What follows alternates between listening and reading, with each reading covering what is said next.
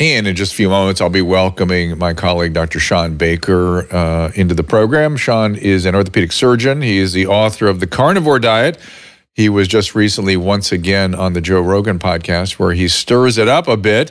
You can follow him on Twitter at SBakerMD. Learn more about the carnivore diet. Also at carnivore, is it carnivore diet? Carnivore.diet, I think it is. I'll confirm that website for you. Carnivore.diet, that is it. Again, the book is The Carnivore Diet. Obviously, we're going to be talking about the carnivore diet. That's something that I followed for quite some time, and Shawn has a lot of really interesting data. He is really one of the leading experts on the foolishness of avoiding meats and the advantages of carnivore diet, particularly on wellness and autoimmune disorders, that sort of thing. It's something that Jordan Peterson has been advocating for quite some time. So we'll get right to it. Also, your calls after a little bit with Shawn Baker after this.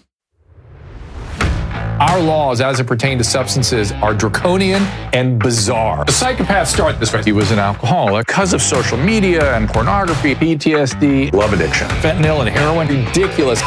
I'm a doctor, for sake. Where the hell you think I learned that? I'm just saying, you go to treatment before you kill people. I am a clinician. I observe things about these chemicals. Let's just deal with what's real. We used to get these calls on Loveline all the time. Educate adolescents and to prevent and to treat. You have trouble you can't stop and you want help stop it, I can help. I got a lot to say. I got a lot more to say.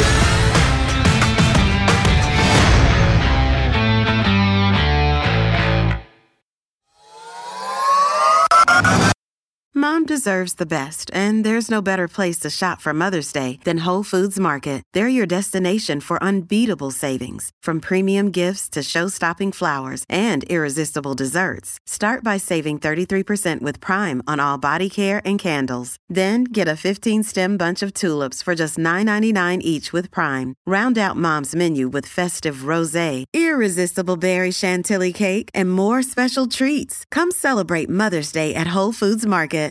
Well, most of my career, I've been urging people to kick habits, change habits. Well, this time, I'd like to suggest getting into the habit of adding Paleo Valley grass-fed bone broth protein to your daily nutrition regimen.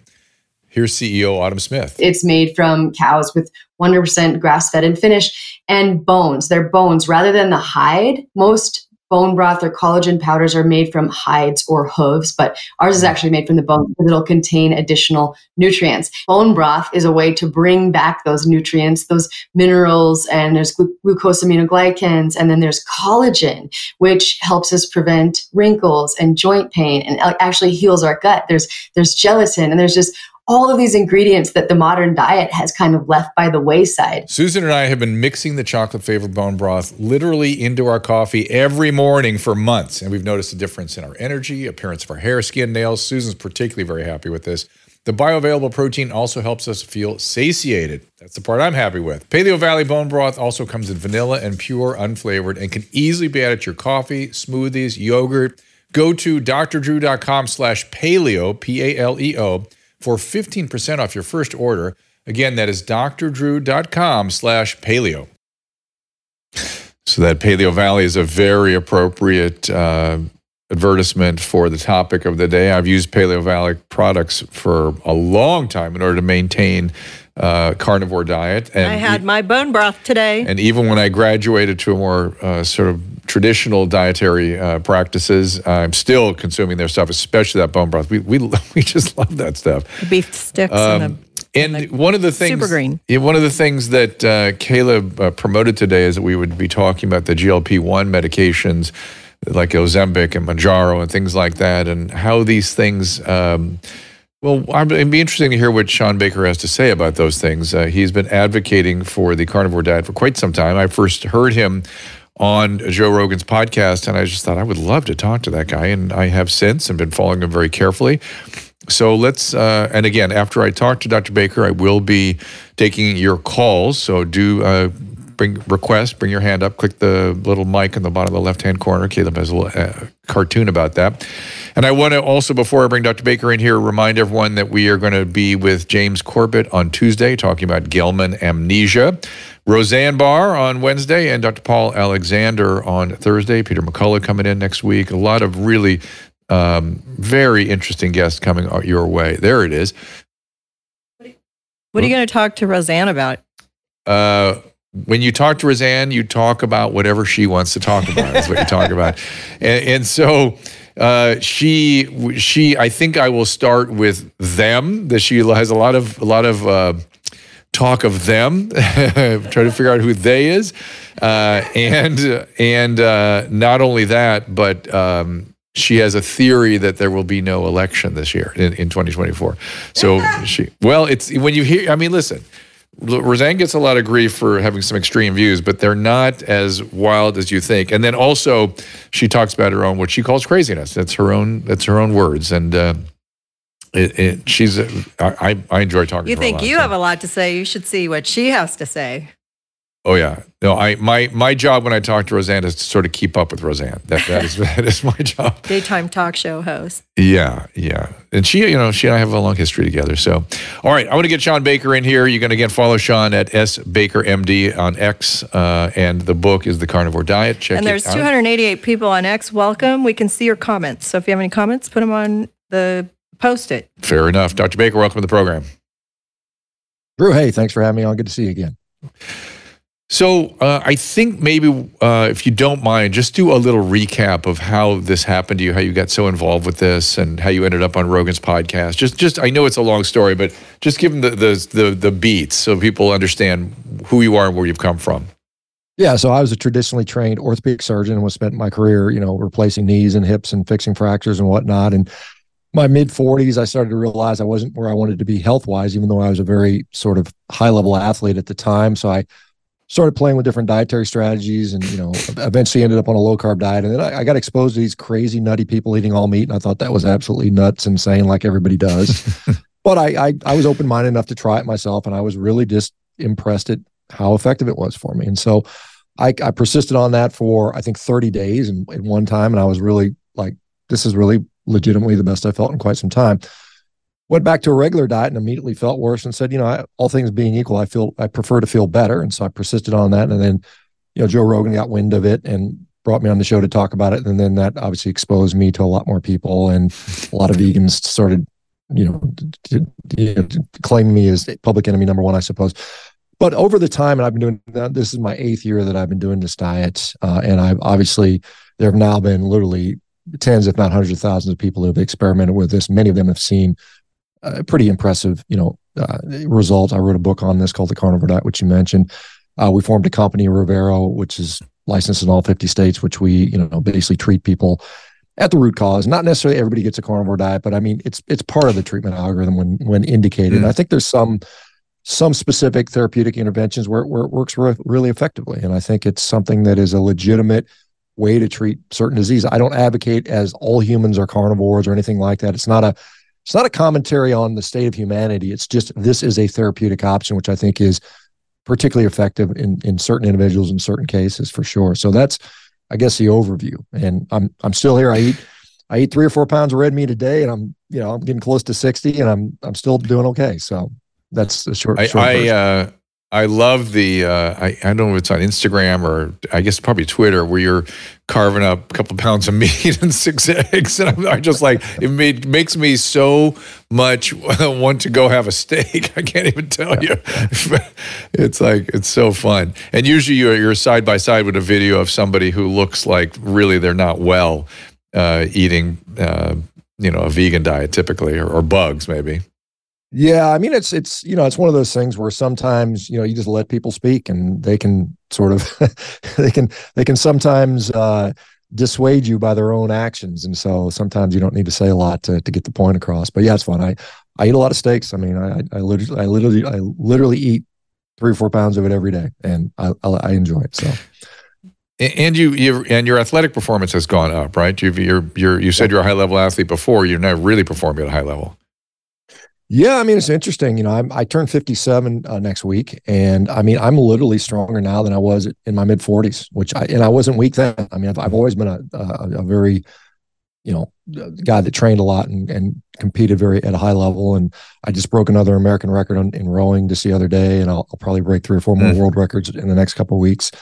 Yeah, I mean, I'm still getting after it. How do you, this is a personal question.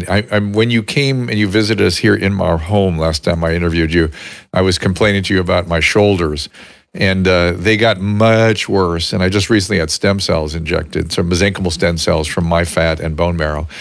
And my question really is, how do you avoid all the shoulder problems? Oh my God, there's a whole story here for me, but I'll ask the shoulder issue first, so. Well, I mean, yeah, some of it's going to be luck, obviously, but I mean, I do think that, obviously being smart in how you train and how you utilize the joint, I do think strengthening it is generally a good strategy. I know there's people like, oh, you're going to hurt your back by deadlifting and things like that. Well, I'm like, I've literally taken care of thousands of people with back problems, and most of them are couch potatoes, and they got a big belly. And I think being metabolically healthy, eating a good diet, eating a low inflammatory diet, and then of course doing the preventive maintenance stuff physically is really the best you can do. And whether or not stem cells offer some additional benefit, I think it's controversial. I think that's a fair statement to say. Yeah, I had an ultrasound of my soft tissue on the shoulder, and it was like, yeah, torn, calcified, inflamed, torn, calcified, inflamed, every major tendon group, and I thought, I can feel it. I know the soft tissue is just a mess, and the orthopedist goes, well, we want to take an X-ray, and I go, I don't have arthritis. You see it? It's a mess in the soft tissue. He goes, well, we'll take an X-ray. Oh my God. I had huge spurs. The cartilage surface was gone. I couldn't believe it. I thought, I have to do something because I'm heading for a shoulder replacement. Yeah. Well, on the good side, the shoulder replacements have gotten a lot better. Not that I would desire that, but if it comes to that, they're pretty good, and they've got some, it used to be they were kind of, I think FDA approved them back in like 2004, and they've certainly evolved since that time, and the techniques have gotten better with that. But hopefully you can avoid it. And even if it goes to that route, I would still recommend, I don't know what your particular surgeon would say, but I would recommend continuing to do the strength training. And I think I'm going to, but I have to kind of recover from the procedure and stuff. But it is better, that's for sure. So I went on carnivore probably. I think I was probably on it last time we spoke. And the reason I went on it was somebody was hassling. I was doing a sort of fitness podcast, and my partner said, you got to go on. You have to address diet. I'm like, who am I trying to impress? Come on. And he started talking about carnivore. I said, I think I can do that. And I went on it, and I loved it. Kind of being able to eat what you want. It was just like, whoa, this is not something I'm used to. And I leaned out immediately. It was very interesting. I had within a week, had a reaction, and my HDL went up about 40%. My triglycerides went down like 70%. My LDL's always been sort of where it is. But I could never get my HDL up or my triglycerides down until I got rid of the carbohydrates. And I wonder if I have an Lp(a) problem or something that is really highly, insulin dependent. But it was striking. So I was on it for about 4 years. But the only downside for me was because of my shoulders, I lost the ability to do the heavy weightlifting. And I think that kind of really vigorous exercise is an important adjunct, at least for me, with this diet. And I gained like 14 pounds, it turned out. So I had to kind of turn back and go on a more traditional kind of... I'm just wondering if you... Were you including a lot of dairy at that time when you did that? No. I would have some heavy cream in my coffee in the morning, and that was about it. I could eat a lot of meat. I could eat a lot of meat. I got the bills. Yeah, that was the other thing. It's expensive, and it's worth pointing out, right? If people can't, we have to acknowledge that for some people this may not be financially a reasonable diet. Was something that I cooked a lot of bacon too. There was always bacon somewhere. Okay. Well, I gained weight because I was snacking on bacon in between. I'm a big fan. A fan of it. I am a big fan of it. Yeah. Well, it's one of those things that at the end of the day, how much you eat does matter. There's different hormonal impacts on going from donuts to a piece of salmon, clearly.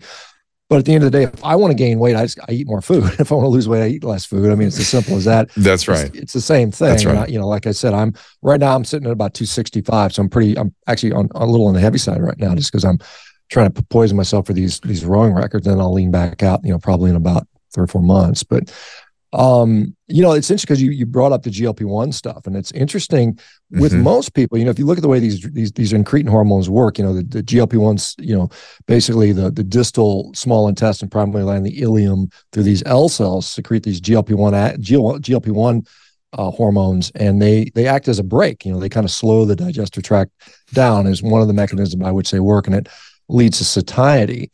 And I think meat does that naturally. And it's kind of interesting because, you know, you look at the way, I don't know if you saw a recent paper came out talking about protein, how much protein can we absorb in one sitting. Did you see that recent paper that came out, Drew? I did not see that. I saw some stuff about kidney disease and protein and No, I didn't see the This is on the muscle building side. So traditionally, we've always heard, you know, 30, 40 grams is all you can absorb at one time with regard to muscle protein synthesis. So you need to space your protein out into 3 or 4 meals throughout the day. But this new study that was done out of the Netherlands, and they looked at up to 100 grams of protein, you know, compared to like the standard 30 gram dose. And they were using dairy protein in this particular instance, but they showed that there was no upper limit to how much protein you can utilize towards building muscle. So that kind of shows that if I eat a big old steak, you know, if I sit down and eat a pound and a half ribeye, which I often do, pretty much all of that's going to go to be utilized. It's not going to be wasted. Whereas before we thought it might've been, you know, it's better to space those meals out. So, but that goes to the way these incretin hormones work, is because when you eat a steak, the body will slow down its digestion. You know, it'll take, you know, normally gastric emptying times about 4 hours, and then there's an intestinal transit time that occurs, and that becomes slowed down when you introduce the appropriate foods there. And meat does that. It, you know, it works in temporal sequence like it's supposed to. But when you're throwing a GLP-1 receptor agonist drug on there, and you're eating cookies and cake, that's all backwards. It slows down digestion, but it's not supposed to. Those foods are supposed to be processed very quickly, and that's why we have some of the issues with obesity, with all this rapidly absorbed calories. I mean, there's a microbiome component that goes into this as well. But I mean, I think you're seeing some of these side effects where people are having, you know, gastroparesis and you know, vomiting and intestinal obstructions and things like that, which are occurring. At what level and what frequency, we don't really know yet. I mean, there's some people are happening more than others. The manufacturers, of course, saying it's, you know, it's always the same thing. That, you know, the drug companies always overpromise and under-deliver, and then we have to sort it out and, as clinicians in the end, say what the real incidence is. That's right. I think that's exactly right. That is precisely how it works. And I thought when I saw that Weight Watchers had now become a sort of a distribution system for these medication, and Oprah's in it, I thought, oh, there's going to be a lot of bad stuff. When you have so many people using a medication that is designed for a disease state, overweight diabetics, where the risk might be worth the reward, right? Because these are serious conditions. Then you proceed. But if it's, hey, I want to lose 20 pounds, and that's it, wow. Now I'm scared. And particularly if I want to lose 3 pounds to do a movie or something, and that, now I'm extra scared. Right. You know what I mean? It doesn't make any sense to me. Well, and you know, the interesting, you see how they're sort of changing the language. As we had, you know, you saw the last few years a lot of definitions got changed, right? We the definition, you know, everything got changed, right? And so now they're reclassifying obesity as saying obesity is something that lifestyle has no impact. You saw, was it Dr. Fatima Stanford at Harvard talking on 60 Minutes?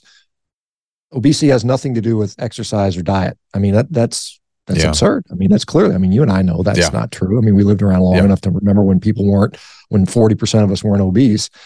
So, I mean, we're getting these just new definitions. And so they're saying, well, yeah, maybe being over 20 pounds is a disease, and it's not a lifestyle issue. It's, and you need to be on these drugs, and advocating for this in 6-year-olds, you know, and mind you, that's all in the US, you know, Novo Nordisk, which was in Denmark.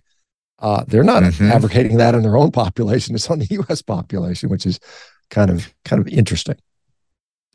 It is interesting, and I suspect something about our diet and the way our food is processed has a lot to do. There's a number of things, but I think it's odd that we are being subjected to sort of a really problematic diet, and then as a result of that, taking a medication to deal with the diet that we are being exposed to.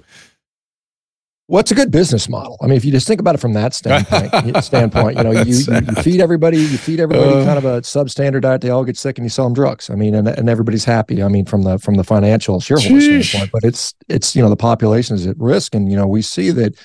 And this is, and again, this goes to my point where they are, you know, trying to get us to consume less meat. They're trying to, for whatever reason, it's bad for the environment, it's bad for your health, which I think both of those are really kind of not really accurate, you know, arguments. I think there's a lot of nuance behind that that's being left out, and they're really sort of pulling the wool over a lot of people's eyes. And, you know, you look at the, USDA just came out with this NOVA analysis study saying that, you know, you can have a 91% ultra-processed food diet and be healthy, which, you know, on its surface seems like it's just absolutely bizarre and insane, but they're trying to position us to say that ultra-processed food is actually fine and healthy, and don't worry about it, when, you know, there is a significant backlash against that, which I think is justifiable for sure. Oh my God. If we were starving, it'd be a reasonable diet, but we are not in a starvation state. Right. Well, we're eating right now. We're currently somewhere around 70% ultra processed food for the average American, which is, I mean, it's mind boggling. I mean, to think that's what we're consuming. God. You know, it's that is not good. Well, let's talk a little bit about lipids. Sure. Lipids and gut. Well, maybe people love the idea of the microbiome. How does carnivore affect the gut?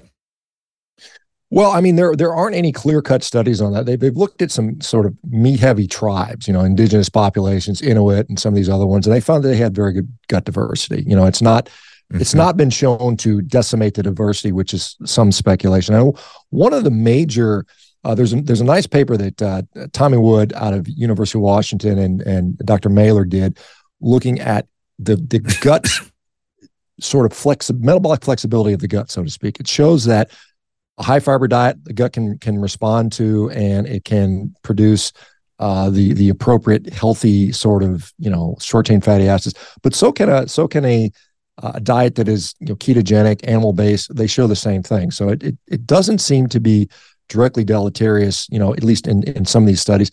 And then clinically, what I see every day is people's gut health just improves dramatically by going carnivore. You know, we see people with inflammatory bowel disease.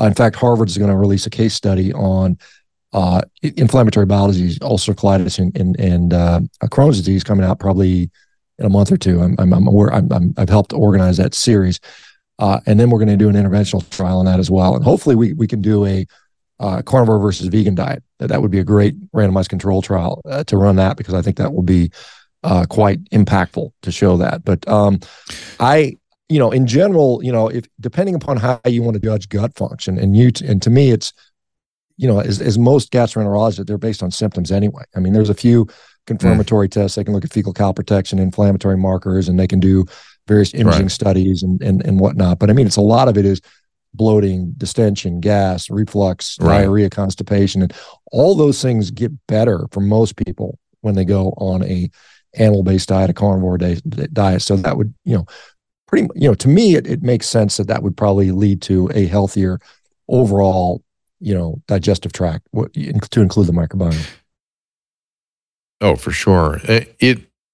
Can you talk a little bit, well, about the notion of, maybe I should ask it this way, the mechanism of action? How do you think it reduces inflammation? Do you have a theory about that? I do think it helps to limit gut hyperpermeability. I do think that is a real thing, the so-called leaky gut. I think there's lots and lots of research.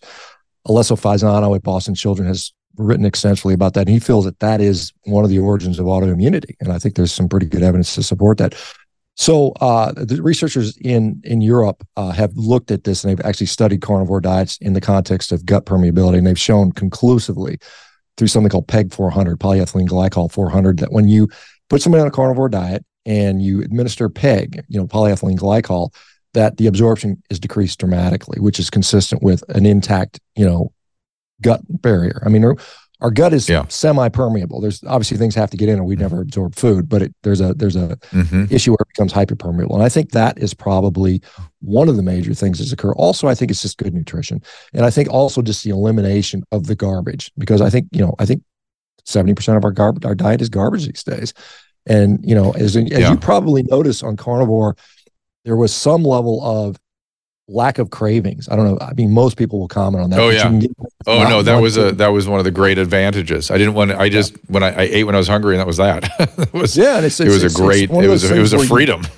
Yeah, it is freeing in that regard, and that's the problem. We have so many people that are addicted to these hyperpalatable foods, which are absolutely 100% designed with that intent. I mean, these guys, these food chemists are out there designing food to make you addicted to it. There's no doubt about that. And this allows you to not want those things, because a lot of people struggle with that every day. And it's I think there's nutritional consequences to that. I know you have dietitians out there that are being paid by these processed food companies to say that there are no bad foods and everything in moderation, which I think is, I think that's a real unfortunate message.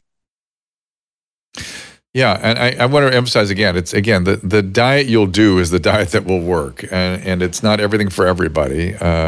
But carnivore is one of the options out there. And I also think the effect on lipid metabolism may have something to do with this inflammatory piece. When people talk about inflammation, I think about things like the leaky gut. I think about endothelial functioning, and of course lipids figure into that, because I think some of that inflammation is really an endothelial inflammation. And I also worry about mitochondrial health and the oxidative state of mitochondria. Is there any effect on that? Well, undoubtedly there is. Everything affects everything in some regard. And so I think, your point about the lipids, and I think that's one of the big sticking points about people's resistance to do this, because in many cases, low carb diets in general, particularly if there's a decent amount of fat in there, will raise, serum LDL cholesterol, ApoB, total cholesterol, things like that. And so that has been traditionally a very large obstacle for most people willing to adopt that. And I think we're starting to figure out mechanistically why that's happening, and if it isn't truly a bad thing or not. And I think that's still debatable. There are people out there in the traditional cardiology realm who will say it's 100% high ApoB or LDL, and that's all that matters, and it's the end of the discussion, and it's 100% causal, and it's 100% necessary and sufficient, and end of story. Whereas I think there's some nuance there, and I think we're discovering that. And I don't know, we talked about off camera some of these new studies that are being published and about to be published, which may call into question some of those sort of lipid sort of. We'll talk about Oreos and lipid hypermetabolism. So interesting. There's a I call him a kid, Nick. He's a PhD out of Harvard University. He got his PhD at Oxford, and now he's at Harvard. And there's this sort of, we see this phenomenon where there's people that are really lean. They look great. Everything looks great on paper. They go on a low-carb diet, but their LDL cholesterol just skyrockets. We're talking, LDL cholesterol, 200, 300, 400 milligrams per deciliter, the stuff that your primary care physician would say, oh, my God, they think it's an FH scenario, familial hypercholesterolemia, when it's really not. And so there's this sort of, they developed this what's called a lipid energy model, so that when you are lean and your cells are relatively not overstuffed with energy like most of us are, most of us are just we have overabundance of energy. That's why we have all this body fat. But when you're lean, and in particular when you're in a relatively carb depleted state, by a low carb diet, the liver notices that and tries to distribute energy to the cells. And so we just traffic a higher amount of lipids in that situation. So you have higher amounts of free fatty acids and lipoproteins that are floating around, and therefore, cholesterol is associated with that. And that is a physiologic reason that's occurring. And that's been demonstrated. And this was if that theory is correct, and this is what Nick and others, and this has been confirmed now in 3 or 4 different studies, but Nick did this outrageous study where he said, you know what, I bet if I have my LDL cholesterol super high, I bet I can eat a dozen Oreos a day and I can bring it down. You think, well, that sounds pretty silly. Oreo cookies, we all know, are garbage for us, right? But he did it. He spent 3 weeks eating Oreo cookies, a dozen Oreo cookies a day, extra. Normal diet, just added the cookies in there, didn't change his exercise at all. And his LDL cholesterol went from an astronomically high 484 milligrams to deciliter all the way down to 111. Just by eating Oreo cookies, right? So you're like, does that mean Oreo cookies are now a health food? Should we call Oreo up and tell them to put a heart healthy label on there? Maybe they will. I don't know. But that study's going to be published in a journal in the next. And he compared that to a statin, and the results are in, but I'm not allowed to share that. But what I will tell you is, it's probably what you expect it to be. and that the Oreo cookies are, you know, maybe we should be prescribing Oreo cookies as physicians. I don't know. I mean, I obviously I say that tongue in cheek, but very careful. There may be people that almost as good as bacon take somebody up that, yeah. But that's that supports this lipid energy model. I think that clearly in that. And I don't want to extrapolate this to the general population. Doesn't mean everybody with high cholesterol should be eating Oreos or adding carbs in. Right. But it just explains why this is occurring. And we understand mechanistically why someone's cholesterol might go really high in that situation. Now, the real question is that indeed harmful? And that is where this analysis that Matt Budoff at UCLA is looking into. And so they took 100 people with super high cholesterol, just like Nick had, you know, and they're older folks. They're my age, you know, mid-50s. They scan them with a CCTA, which is, you know, a chronic CT angiography. Yeah. Yeah, right. So really high precision, high level testing. And what they found is in that 100 people who had on average had been on these high fat diets for at least 5 years, actually no significant increase in cardiovascular disease. They had pretty much almost all of them had zero plaque. A few of them had a little bit.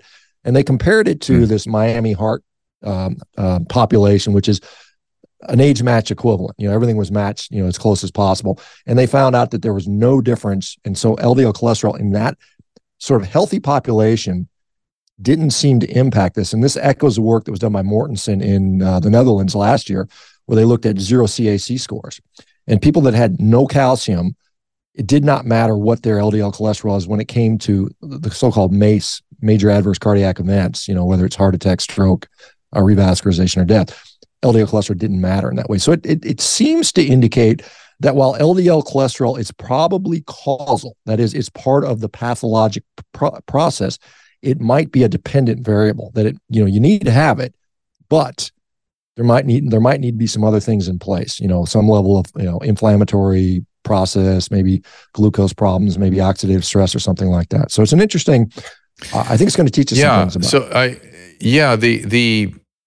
Certainly the statin literature is controversial in the sense that, you know, 1,000 people on statin decreases, one event per 10 years or something, cardiac. Yeah, it's not impressive at all. It's not impressive, right. But it's not zero. It's not zero. One thing I've noticed in my recent years of practice is that if somebody has even mild to moderate coronary disease, let's say their coronary calcium score is 40% or something, I really feel like the statin has utility. It almost makes me wonder if there's some anti-inflammatory process in the whole thing that we're not really identifying, because that's where right there is where I feel like I'm doing something. Yeah, I think that's a very reasonable approach to that. And again, I'm not a cardiologist, but I'm just I've intense interest in this because I see a lot of people that are in that situation. I want to know what the best advice to tell them is. And so I think, first of all, number one, get some imaging so you know where you stand. You know, if you're zero, you probably have a little more breathing room than if you've got a CAC little score more, 200 or quite a bit. Mine was zero, you know, just out of curiosity, you know, just out of for that information. But I think that yeah, for sure. I think, you know, you have whatever it takes to develop heart disease, and what that combination probably is some combination of metabolic disease, whether undiagnosed or not, and then obviously the requisite cholesterol floating around in your blood. And so, I mean, there are people that are now advocating for LDL cholesterols of sub 30, you know, 20 or less. What I know. Listen, I remember the data that showed increase in all-cause mortality as you get down under 60. I mean, that data is still flying around, but they ignore it. Well, they attribute it to reverse causality. They say, well, you know, if you've got cancer and you're dying, your LDL is getting sucked up anyway. So that's that is. But I mean, you've got data where it's like 20 years before. It's like, you mean you've had cancer for 20 years, you've been dying for 20 years. So I wonder about, you know, there's this is associative data, so you have to take that with a grain of salt, but all-cause mortality, cancer incidence, infection incidence, from the mental health standpoint, depression, violence, suicidality, all associated with low cholesterol. Yeah. So you got to wonder, what are we doing here? Are we going to create this? Well, I worry. And so there's a very big difference between preventing any heart disease and, say, preventing a restenosis after stent placement. Those are completely different things, you know, and with different endpoints and different biologies, and we mix and match these things. I worry about on the prevention side, making that LDL so low that you can't manufacture, some people won't be able to produce sex hormones. I mean, that's the backbone of testosterone and estrogen. And maybe that's where all the adverse events are coming from in terms of suicide and mood and that kind of stuff. Yeah, I mean, low testosterone is not a good thing. Yeah, I liken it to, if you make the argument that, LDL is necessary for heart disease, so we're going to get rid of it, so there's no heart disease. Well, I'm like, well, having genitals is a prerequisite for sexually transmitted disease. Let's just, do penectomies on people and say, guess what? You're not going to have an STD now, Well, now we've given the people that like attacking you a perfect little soundbite to give them that they can use to attack you. You're advocating for a genital excision, genital rules. Yeah, I'm doing that tongue in cheek, obviously. So, but anyway, I'm going to change the subject. Yeah. Hey, Drew. Yeah. I have to go in a couple minutes. Yeah. But I want to know what Dr. Shawn thinks about V Shred. Oh, okay. So, I got to wrap up. I know you want me to go on to calls, Sue, so I will wrap up with Dr. Baker in just a second. So the V Shred, we've been working with, or I lost about 14 pounds again, going back to a more traditional balanced diet, which is lower calorie, more vegetable. Cycling carbs in, which actually surprised me. Cycling carbs actually helped me with my diet, my appetite management. And so I went on it, and it's sort of based, it's that old theory about it being based on body types, the mesomorph, endomorph, ectomorph stuff. And it worked very easily for me. It's another good diet. I mean, for me, it has worked very effectively. And I switched my workouts. Some of it was because of the shoulder issues, to much higher reps, HIIT cardio, that kind of stuff. And it felt like this was all more appropriate for my age, with my shoulders messed up the way they are and whatnot. I was no longer able to really push the very, very heavy weights. It's just not for me right now. Any thoughts about that? Well, I don't specifically know his program. I mean, I've seen the guy, he's been, advertising heavily for many, many years now. And I mean, certainly, like you said, there are different strokes for different folks. And I think, in my view, a diet that's going to fail is one where you don't like the food or you're constantly hungry. I mean, that's a recipe for failure, no matter what it is. And so some people like the simplicity of a carnivore diet and the satiety it produces, and they're fine with it. Other people prefer more variety. And I think, again, if it is providing you food you enjoy and it's satiety provoking and it doesn't lead you to constantly thinking and ruminating about all these other foods you're thinking about, then that's fine. I mean, I think that, as I've said before, I think a carnivore diet is very effective and it's a great tool. Does everybody need to be on it? No. Are there other ways to do there? I think if you're eliminating ultra-processed foods and sticking to whole foods and getting plenty of protein and being active and not being sedentary, that is a good formula for a lot of people. But I think the problem is we have so many other food addicts. And it's tough to get away with it. Sometimes it requires abstinence. Like you went through a period of abstinence to sort of solve that root problem. And now you have more flexibility. And that's why that might be something that's more palatable for you. And I, during the holidays, went apeshit wild and was having all kinds of cravings and compulsions and this and that. And I said, listen, we got to go back on their diet plan because... Well, it's really not a diet; it's a program. All right, the program, but the recipes, the menus. I got on it, and immediately I leveled out. It was just I can't go on the. See, I told you the insulin spikes. He's so worried. He's like, I gained a bunch of weight. I go, well, after one day, it'll just come right off. It really did. I was shocked how fast my appetite leveled. It's weird when you eat and then you lose weight. But the workouts are great. Yeah, it's and that's the biggest part. As far as workouts go, I mean, like I said, you got to play with what the cards you're dealt, and if you got a bum shoulder, you got to figure out how to mitigate that. And I'm very fortunate, knock on wood, I don't have any really broken parts. I mean, I'm jealous. I'm jealous, but I like that medical term, bum shoulder. Is that what orthopedists call what I have? Yeah, that's exactly. That's the exact term for it. I lost 8 pounds and Drew lost 15. So, okay, all right. But listen, also what I like about this, and I'm going to give a little shout out to V Shred because we love them. Vince is awesome. When you're traveling like we do, or you have to work out from your home, or you have to work out we have a gym in one city, we have an okay gym in another city, they work the program around you so that you can work out anywhere. So that really worked too. That is, it's what I've always said. It's like what trainers have always told me. And I would say, as we're talking diet, I'm known for diet, but I think the most important variable, what distinguishes people that age in a healthy fashion versus those who don't, are those that are physically active and fit and do workout. I think that is the biggest thing you can do, irrespective of diet. I mean, I'm a huge proponent of that. I'm sure you're familiar with Peter Attia. I was talking to him and I was asking I was asking about metformin and all this stuff. And he finally snapped at me and he goes, vigorous exercise. That is number one. That is the number one prevention or sort of intervention for aging. That's it. And I was like, okay, I can do that. I would echo that. I've been on that. You know, like I said, I've been training hard for 45 years and I don't foresee ever stopping, and you know, knock on wood. Right. But yeah, it's super important. And he's very big on the preventing the fall off in muscle mass and sort of functionality that happens in our 80s and 90s. Yeah, it's not good. It happens. It's inevitable. You want to push that back as far as possible. If you don't have it in your 50s and 60s, you ain't going to have it in your 80s and 90s. So get after it early. Yeah. Well, that is a really important point. Is that this is all a lot. So many of these anti-aging interventions, you've got to be on this stuff for 20, 30 years for it to have a really significant effect. But last thing I want to ask you before I let you go is why is this politicized? It's so bizarre to me that again, people have this weird religious. That's why I think one of the reasons I wanted to sort of talk about various diets and various ways of working out, because it's not a religious issue. It's not the fact that there's politicizing even of this is sort of disgusting to me.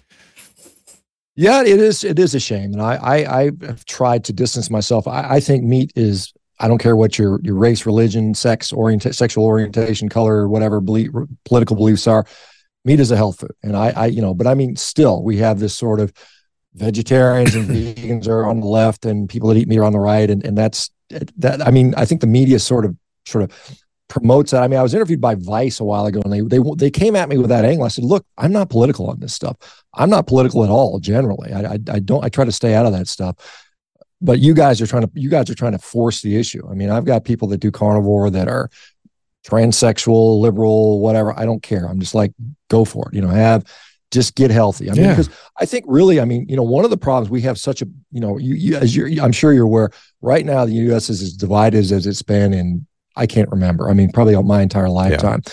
And I think some of that has to do with the fact that everybody's got a damn mental health disorder. I mean, either clinically or subclinically. I mean, what is the percentage number of people that are on, you know, psychiatric meds? It's huge, like 25% of the population. It's ridiculous. A lot of that is nutrition, I think. I think nutrition plays the brain is an organ just like the liver and the heart, and it still gets blood flow and it still is affected by the nutrition we have.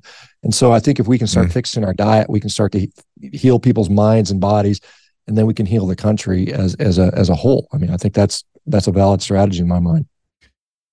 Well, Shawn, I'm all in, and I appreciate the work you're doing. It is carnivore.diet. Is that the website? Is that correct? Yeah, carnivore.diet is that. I mean, I also want to talk. You just mentioned Revero.com. If you know, this is a 50 state. If you're looking for a doc that's going to do root cause stuff that, you know, you're tired of fighting with your doctor about not talking about nutrition or doesn't understand that or doesn't understand the low carb stuff. Revero.com, we're licensed in all 50 states, and you know there's at least an outlet for people that are tired of the. I think this particular last 3 years has really made a lot of people skeptical, and I think the mistrust in the healthcare system is at an all-time high, and I think that's a shame, and we need to fix it. And I think, you know, there are people that are doing it, and you know we're one of them, and I know you're involved in some other stuff, and you know I think that's what we have to do as physicians. It's really as simple. Yeah, it's as simple as empowering the patients to control their lives and their healthcare, and not treating your customers like you don't like them or that you have disdain for them. Yeah. That's the oddest thing in the world, that so much of this country is being treated like they don't like them, and they just want somebody they can trust. They want to take control of their health, their healthcare. Good, that's what they should do. Patients should do that. Yeah, I agree, 100%. Awesome. And then the book, of course, is The Carnivore Diet. And follow Dr. Baker at sbaker, B-A-K-E-R, sbakermd on X. And Shawn, I hope to talk to you soon. Likewise, Drew. Thanks. Have a great 2024. I think it's going to be a good year. You as well. I have a new slogan. It's, we can do better in 2024. We can do better. And diet is a big part of that, so everybody. So pay attention. I agree. Thanks. Shawn Baker, everybody.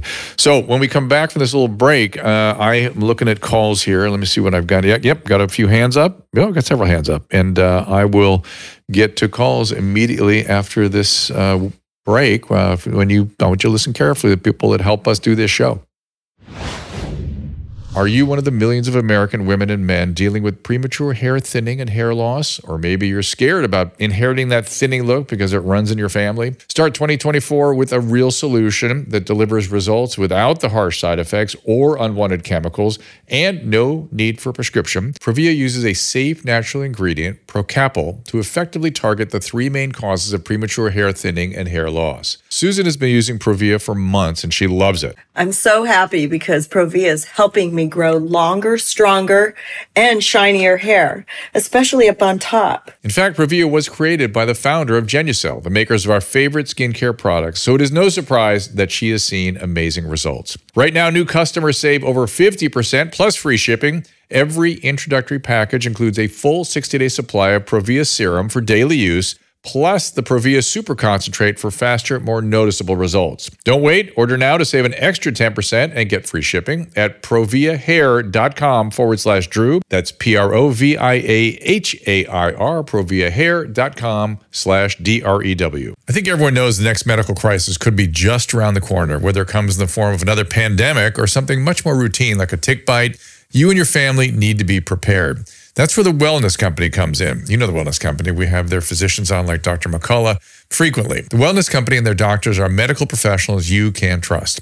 And their new medical emergency kits are the gold standard when it comes to keeping you safe and healthy. It's really, it's a safety net. It's an insurance policy that you hope you're not going to need, but if you need it, you sure as heck are going to wish you had it if you need it. Be ready for anything. This medical emergency kit contains an assortment of life-saving medications, including ivermectin, Z-Pak. The medical emergency kit provides a guidebook to aid in the safe use of all these life-saving medications. From anthrax to tick bites to COVID-19, the Wellness Company's medical emergency kit is exactly what you need to have on hand to be prepared. Rest assured, knowing that you have emergency antibiotics, antivirals, and antiparasitics on hand to help you and your family stay safe from whatever life throws at you next. Go to drdrew.com/TWC. That is drdrew.com/TWC to get 10% off today. Just click on that link. Ladies and gentlemen, let's make a resolution that's easy to keep and delivers immediately on its promise. With GenuCell Skincare, you can turn back the clock and look 5, 10, even 15 years younger. And right now, GenuCell Skincare is celebrating 2024 with its New Year's sales event. Save over 60% off all of our favorite GenuCell products with one of our customized skincare routine packages. Say goodbye to those fine lines in the forehead and around your corner of your eyes, sagging jawline, dark marks, skin redness, even under-eye bags. Leave them in 2023. GenuCell works for women and men. It's safe for all skin types and perfect for skin of any age. Plus, with its immediate effects, GenuCell promises results that will make you smile. Guaranteed, or 100% of your money back. Start your new year look off right with one of our custom GenuCell skincare bundles right now at GenuCell.com/Drew. Use our special code Drew at checkout for extra savings off your order today. And remember, every order placed is automatically upgraded to free shipping. Don't wait. That is GenuCell.com/Drew, GENUCEL.com/DREW. All right, let's get to some calls. Before I do, I'm just looking quickly at the restream, seeing if you guys have any questions there. You will eat insects and be happy, somebody says. Who is that? Richard? No. James. Yeah, that seems to be what the World Health Organization is telling us. We'll be happy because they'll be in control. You know, one of the things I wanted to point out is something I mentioned before, but Mark Cenchisi, I think it was, I heard him say this with clarity that made sense to me, is that people that tend to be right-leaning, I see this because I'm in the middle, I see both sides of it. People tend to be right-leaning, think that people are sort of universally good and that they can be trusted to make decisions and be autonomous and, you know, unregulated. And that when you centralize authority, only bad things creep in, and that's where evil gets focused. The left-leaning folks have a feeling that humans are by nature not good and they need to be governed, and they imbue the centralized authority with all good. Now, of course, neither is exactly reality, but I don't know. I think generally the idea that people are good is a little more of a healthy bias. Just call me crazy. All right, let's get some calls here. This is Philip. Let's bring him up as a speaker. And don't forget to unmute your microphone, the lower left-hand corner there. And you can ask me really anything you wish right now. We'll get some calls in here. You got to unmute that mic, Philip. You're up. Caleb, am I doing anything wrong? And watch his cartoon there. Coming. He shows you how to do it. There you join, and then you get the request, and then you unmute down there in that same button. Yeah. Philip, I may have to throw you back. You there? I have to throw him back for a second. Caleb, what do you think?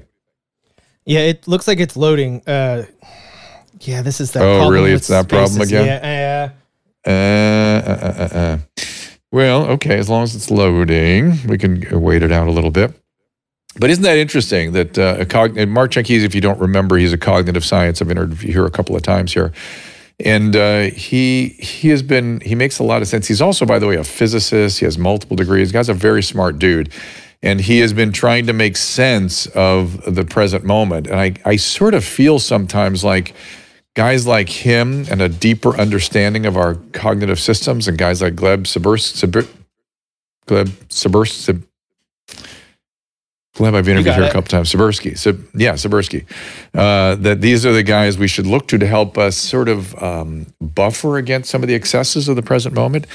All right, I'm going to throw Philip back in, and I'm going to ask for ERM, which, again, I'm not sure what that means. But and Philip, I'll try you again in a minute to ask you to come back up.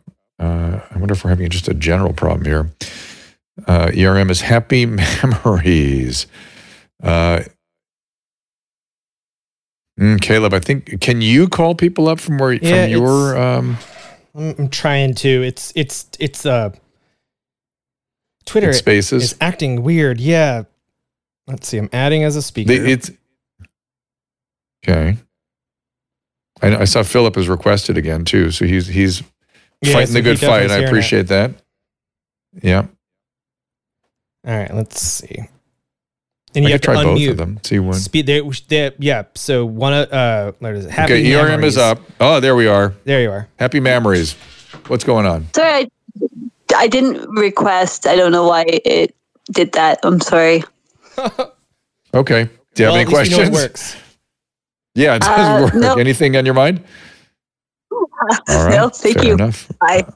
All right, you got it. I'll remove you and see if we can get Philip back up since we've got the system sort of working again. Philip. Yeah, hi. I got a couple of questions for you medically. Not only personally, but for others. Okay. There's so much food with so much garbage in it. High fructose corn syrup is one. Oh, yeah.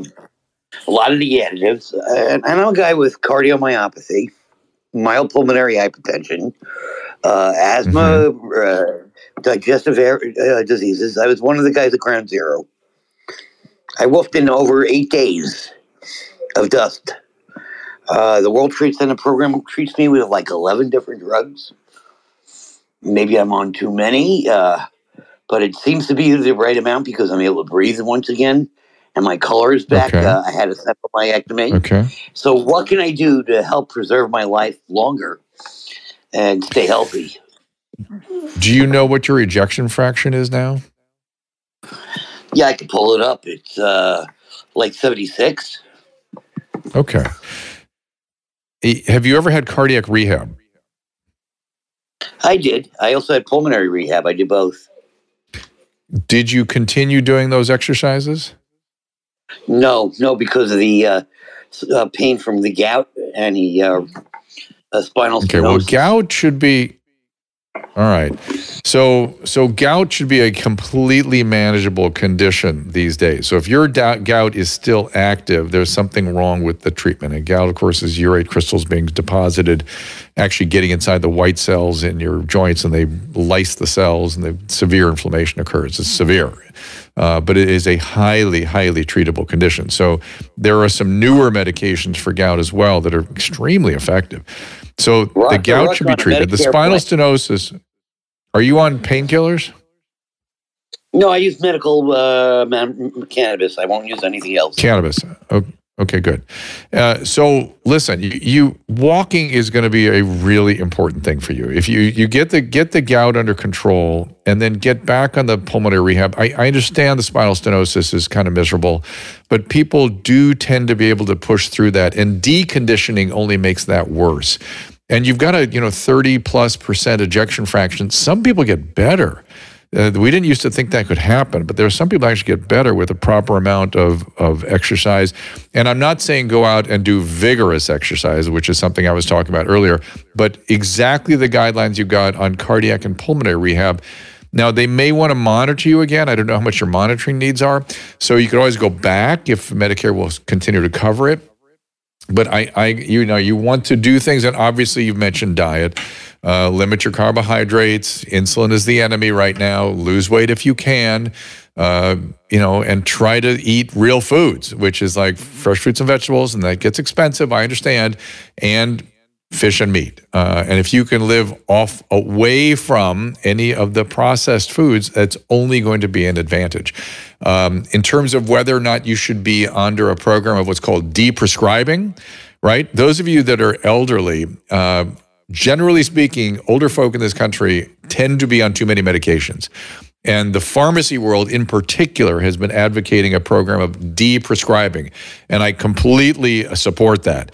Usually, the more medicines, the more potential for harm.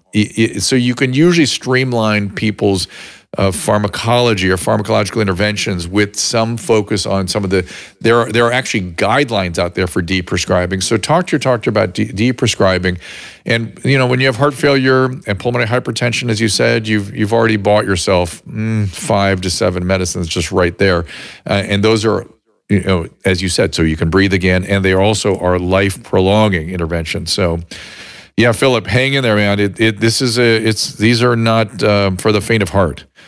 Let's get Josh up here. Josh has a question. Anybody else has a question? Just raise your hand. I'll bring it in. Yes, sir. What's happening? Not much. So I just wanted to ask you about kind of the way the politics are going. A lot of people are saying that this is like an inflection point, that, it's almost like they're talking about the end of the world, but not more and more scientists are talking about sort of an inflection point. And they're talking about how they're not sure how the next few years, 5, 10 years will go. They're talking about, it's almost like end of the world stuff, except for it doesn't have that religious piece. It's more scientific kind of posturing by really smart people. We'll be a little more specific. They call it like a meta crisis. Is it the reset thing? Have you heard the meta crisis concept? But I have not. I will certainly look into it. But there's no doubt that that's what's happening. I mean, we can all feel it and see it, right? But the question is this just what humans do across the historical sweep every so often, that they go through these trends? Is it something like the Fourth Turning? The Fourth Turning, if you've read that book. There tends to be these generational shifts. I don't know, although I have become preoccupied with history because it does seem to be something that happens every so often. And I'm not willing to concede that it's all bad. What I worry about is when it spirals out of control, then it becomes all bad. So if you get a Lenin or you get a Robespierre or you get these people that are able to somehow... It's why it's so important for all of us to speak up and not to just kind of go along with things. That is clearly how bad things happen in these big moments of change. Okay, so like conversation is... Yeah. Like just talking about it the way we're talking about it right now. Let's go And also not putting up with stuff that doesn't seem right to us. If really things don't seem right, and that's why I'm saying 2024. My call to action is we can do better, because we can. I mean, there seems to be a lot of corruption. There seems to be a lot of enmeshment with the as we've talked about many times with the regulators. There's I'm not sure that. The motivation of people and the way the money is adulterating things, it feels like there's something's off kilter right now, and we can just do better. And maybe it's just focus on basic principles of what the country was founded on. Maybe it's a return to some sort of spiritual life. Whatever it is, we can do better, and we need to focus on it and not just roll over. Do not roll over. Do not allow people in authority to tell you what's right for you. That's a gigantic mistake. That really feels good to me. I mean, you're the guy to ask about it, obviously, because you talk to such a large range of people. And I feel like, it's hard to how do you find happiness in that environment? If it's true that we're really in trouble, how does someone how does someone live happily, Well, Josh, you are asking a question that I do not think you are alone in asking. I've noticed a lot of young people with a sort of "why bother? What's the use?" kind of attitude. And that is heartbreaking to see any of that. People should be excited about life. They should be excited about engaging and building and creating.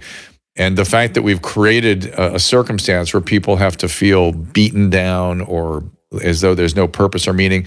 So to answer your question, Josh, I think the issue is to turn away from the cries for safety, right? Safe spaces, safety uber alles, no. And start to focus on what it means to lead a good life. If Jesus had been focused on safety, things would not have worked out the same way, right? He threw caution to the wind to a certain extent because he was leading a good life and he believed that what he was representing was more important than safety. And there's a lot of things more important than safety. And engagement and contribution, and it's not grandiose caring. It's not, I care so much. That is not caring. That is narcissism.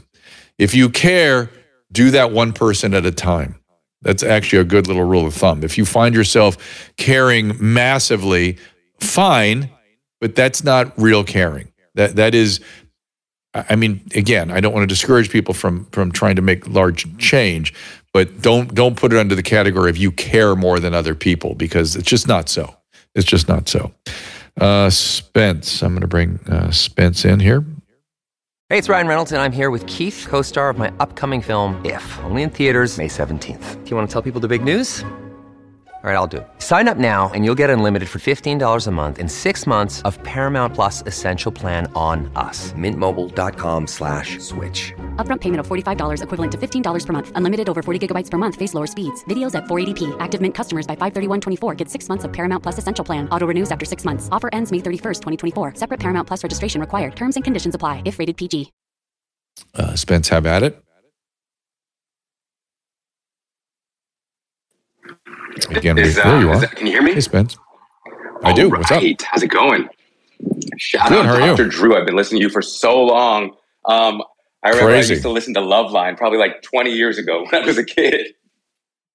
Probably. That was with me and Adam? Yeah, it was with you and Adam. And I've got a funny story about that, actually, but I'll save that for later or probably won't say it. Anyway, that's not my question. You were a caller. Let me guess. You were a caller. Right.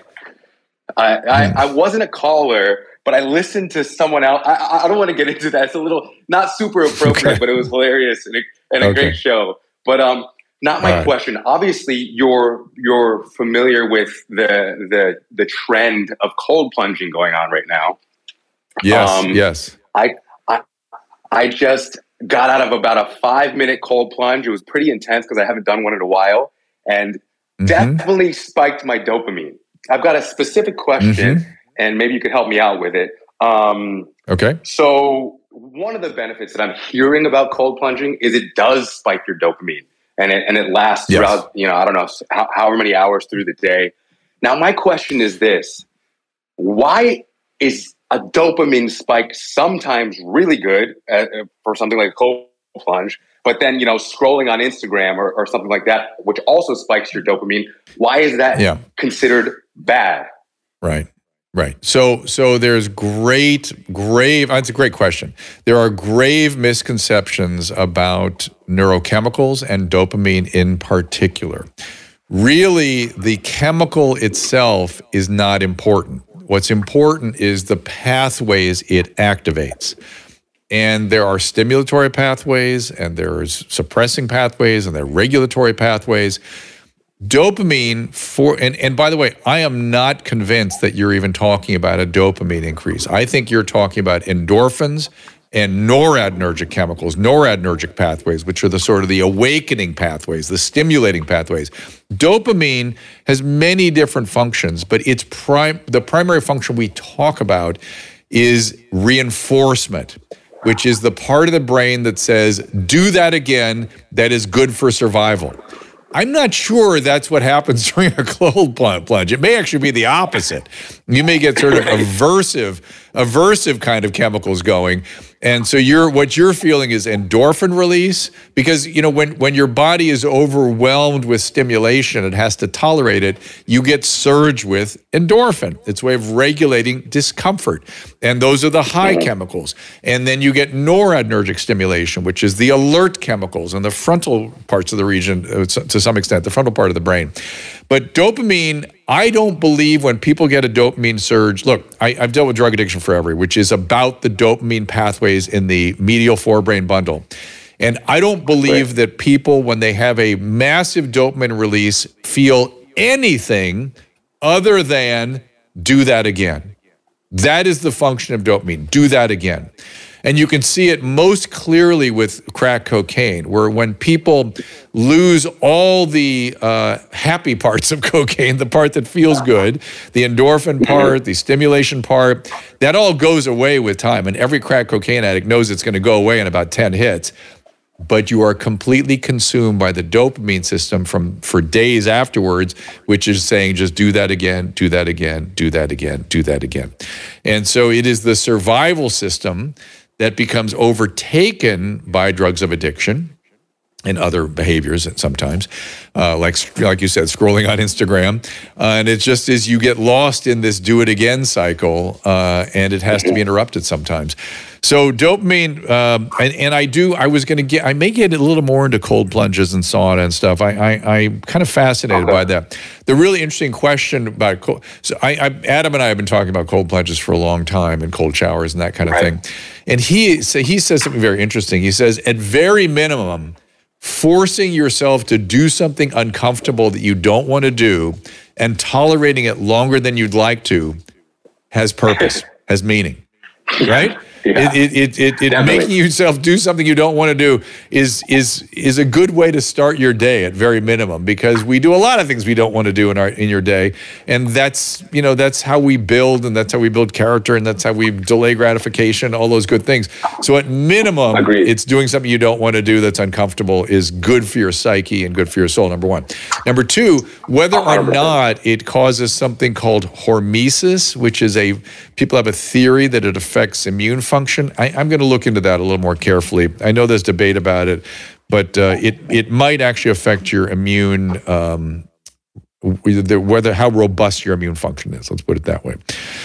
Thank you, Spence. Very quickly here, I'm going to get to, let's see, this is, I think, a carrot 5. And then we're going to have to wrap up pretty soon. I'm going to try to get a couple more, you guys. Carrot 5. Excuse me. I've got this crazy cough that. And Shabria, I've asked you to come up if you want to give your appraisal for the new year. I'd love to hear from you. Carrot 5 is connecting. We've got the crazy, what do they call that when the wheel is spinning? And Caleb, it's sort of... latency, processing, latency. Yeah. Rendering.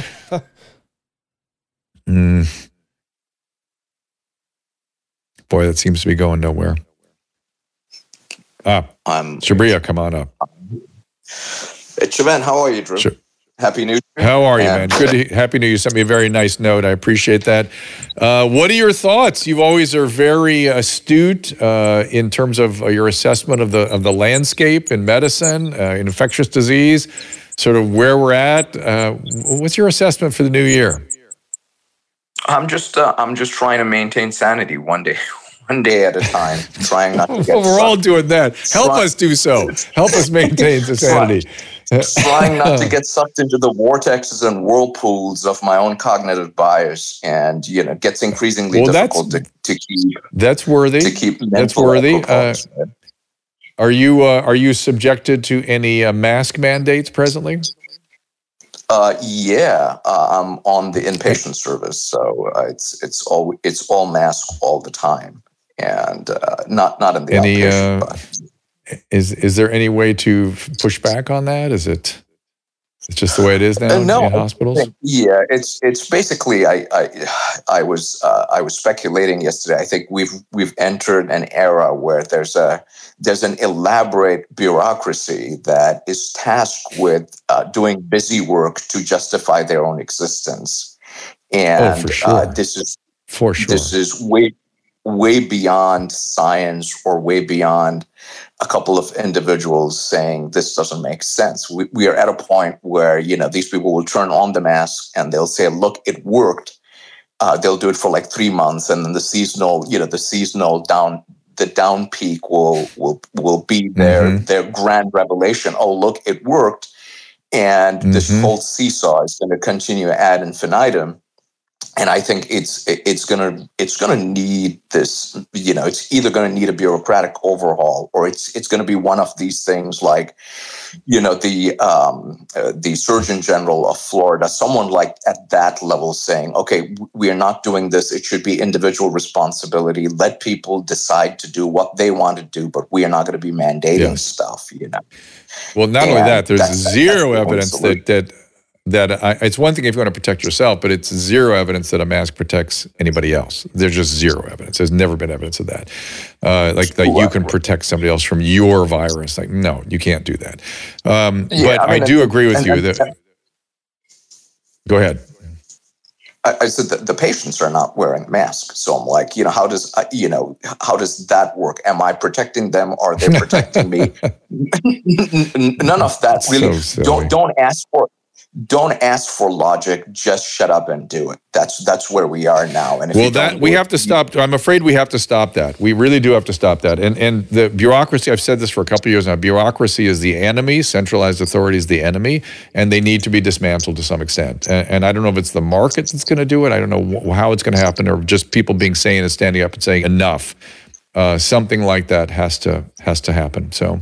Absolutely. But listen, I appreciate you fighting the good fight, and we'll keep checking in with you, all right? Thanks so much. Have a wonderful day. Bye-bye. We can do better in 24. That's my call. Caleb, I see you're pushing Roseanne's picture there on the bottom of the screen. Let's bring up the schedule for the upcoming week. We have James Corbett. We're going to talk about Gell-Mann amnesia, Roseanne on Wednesday, and Dr. Paul Alexander on Thursday on January 11th. He's been going... He's been on them very aggressive lately. Peter McCullough, a week from Wednesday, I believe. Yep. And a lot of great guests coming in. Check it all out. Don't forget to sign up at drdrew.tv. You get the blast there. Caleb, anything from your standpoint? Let me check the restream. Dr. Latipo is coming in on the 31st as well. That's going to be interesting. He was just in the news. And Siobhan mentioned that. Yes, he just mentioned the Surgeon General of Florida. That's Dr. Latipo. He is on the record saying that he believes that the mRNA vaccines should be taken off the market. I got to say, I've seen some the thing that we had to maybe get Asim Malhotra back on here, because I have seen some of the stuff that he was worried about with this sort of accelerated heart disease, where I don't understand it any other way. And it's just, and again, it may be a bias I'm seeing. I'm open-minded about this, but I've been concerned about supraventricular arrhythmias in young people, and now I'm starting to worry about accelerated heart disease in middle-aged folks. And I don't know if you saw Dr. John Campbell's post from today, it turns out that in England, they're seeing a marked increase of like a 44% increase in excess mortalities. And I think it's the 50 to 65-year-old, and the majority of that is cardiovascular. So that is gravely, gravely concerning. And why? And again, please, why? Let's just answer the question. Is it COVID? Is it the vaccine? Is it both? Is it none? Ask the questions, figure it out. It's just so astonishing. You can't ask certain questions. Just too much. All right. Well, thank you very much, everybody. Thank you, Dr. Shawn Baker. Thank you for all participating. I will make an effort in terms of doing better in 2024 to try to take more phone calls from y'all. I will try to do that. I get very interested in the guests, and we get caught up in what we're doing there. So we appreciate it. We appreciate you, and we appreciate the people that support the show, that make it possible for us to do it. So we appreciate you supporting them. And look out in the future. Oh, yeah, drdrew.com/sponsors, where they are all. But we're going to set up a store on my website soon. where I've got some interesting things planned that are like the TWC emergency kit that I am specifically generating for you all. And I think they're gonna, it reminds me of the old days of Loveline, where there are things that people should have access to that they've just not been given access to, and I want to provide that. So we'll see how that goes. Keep an eye out for that. And we will see you Tuesday, Wednesday, and Thursday next week. I believe it's all regular time, 3 o'clock Pacific. Sure, I'm looking at that right now. And we will see you then. Ask Dr. Drew is produced by Caleb Nation and Susan Pinsky. As a reminder, the discussions here are not a substitute for medical care, diagnosis, or treatment. This show is intended for educational and informational purposes only. I am a licensed physician, but I am not a replacement for your personal doctor, and I am not practicing medicine here. Always remember that our understanding of medicine and science is constantly evolving. Though my opinion is based on the information that is available to me today, some of the contents of this show could be outdated in the future. Be sure to check with trusted resources in case any of the information has been updated since this was published. If you or someone you know is in immediate danger, don't call me, call 911. If you're feeling hopeless or suicidal, call the National Suicide Prevention Lifeline at 800-273-8255. You can find more of my recommended organizations and helpful resources at drdrew.com/help.